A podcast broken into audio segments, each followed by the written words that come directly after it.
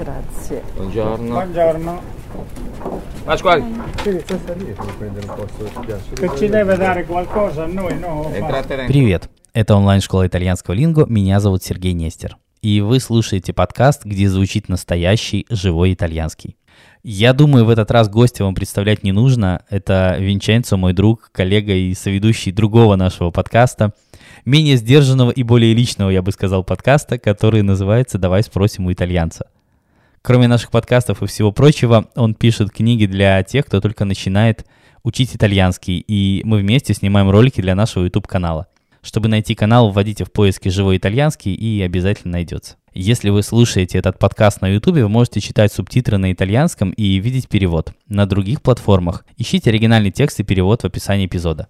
Ciao Sergio, ciao ragazzi, eh, ciao a tutti, io sono Vincenzo e oggi vi voglio raccontare come è nata, eh, diciamo, la mia esperienza con la scrittura. Ecco, non posso dire come sono diventato uno scrittore, mi sembra un po' troppo importante come parola, uno scrittore, però vi posso raccontare perché ho deciso di scrivere dei libri, dei racconti eh, per studenti stranieri e nella mia esperienza, diciamo, di insegnante di italiano, ho sempre eh, notato che i miei studenti mi chiedevano spesso di leggere qualcosa in italiano. Uh, spesso mi facevano questa domanda, dicevano che, quali libri italiani ci consigli? Qual è il problema? Il problema è che i libri scritti dagli scrittori italiani per gli italiani sono dei libri difficili.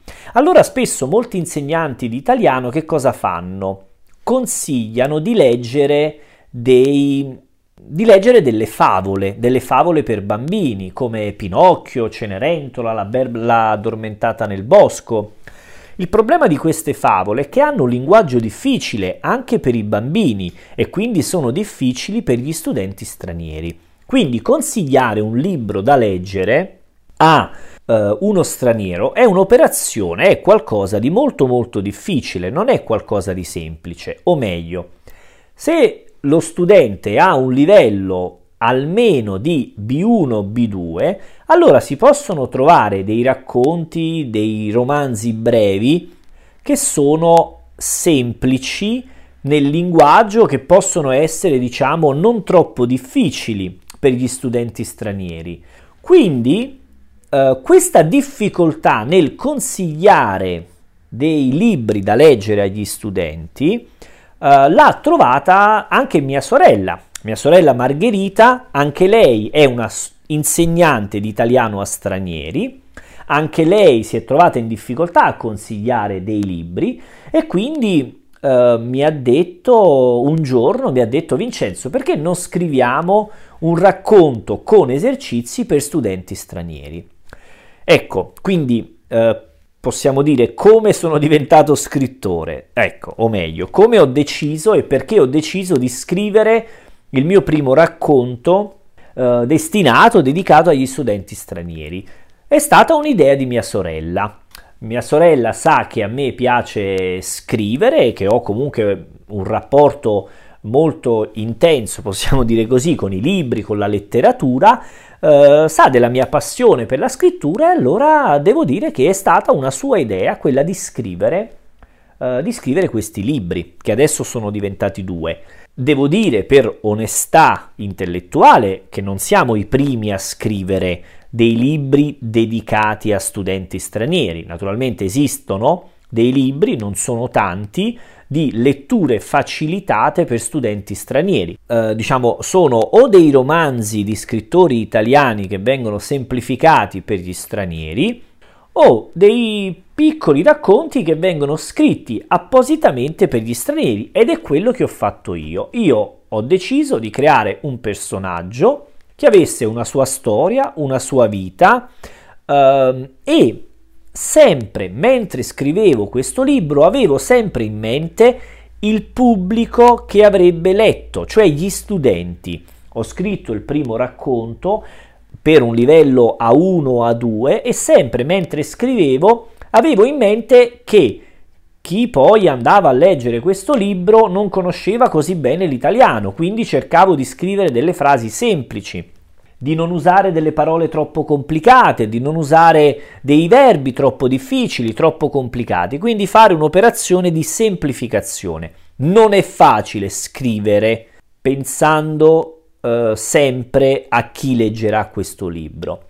Però io sono contento del risultato, poi insieme a mia sorella abbiamo creato degli esercizi, adesso ci sono due libri, uno per il livello A1 A2 che è Adriano una giornata qualunque e un altro è Francesca un giorno a Milano per il livello A1, molto molto semplice. Il mio obiettivo è quello di continuare a scrivere Uh, ho già in mente, in realtà ho già scritto il secondo episodio di Adriano e ho in mente di scrivere anche un altro episodio, un altro libro dove ci sarà protagonista Francesca, perché l'idea è quella di creare una piccola storia uh, in più episodi, così lo studente, il lettore si può appassionare. Qual è l'idea di fondo? Quella di creare una storia autentica, vera, pensata sì per gli studenti stranieri, che però deve avere una sua dignità, un suo valore, quindi una storia bella e soprattutto usare un linguaggio non da libro, ma un linguaggio da strada, possiamo dire, cioè una lingua viva, usare tante tante espressioni colloquiali, informali che io uso quotidianamente con mia sorella, con i miei amici, con la mia famiglia. Ecco, la lingua italiana parlata per strada, nei bar, nei caffè, a scuola, all'università è la lingua che io ho scelto per scrivere i miei racconti, perché volevo dare la possibilità agli studenti di leggere, di appassionarsi a una storia, di divertirsi e naturalmente di poter utilizzare le parole, le espressioni, i verbi che ritrovano in questi racconti semplici. Uh, spero che eh, sia riuscito a fare questo. Io devo dire la verità, sono, non mi considero uno scrittore, però eh, diciamo uno scrittore per me è Dostoevsky, Tolstoi, Selin, ecco questi sono gli scrittori con la S maiuscola. Uh, io sto cercando, ecco, di, di fare questo e i primi due mm, racconti che ho scritto mi piacciono molto e sono soddisfatto del mio lavoro e spero che possano aiutare tanti studenti a imparare e a migliorare la propria conoscenza della lingua italiana. E nulla, io ho parlato forse anche troppo di questo, vi, vi saluto, vi ringrazio, ciao Sergio, ciao ragazzi e ci sentiamo la prossima volta. A presto, ciao a tutti! Итак, вы слушали подкаст «Живой итальянский», и по тому же хэштегу «Живой итальянский слитно» вы можете найти нас во всех соцсетях. Как всегда, мы будем благодарны за оценки и отзывы в Apple Podcasts и на любых других платформах. Мы услышимся, как и договаривались, в следующий четный понедельник, а на сегодня все. А престо.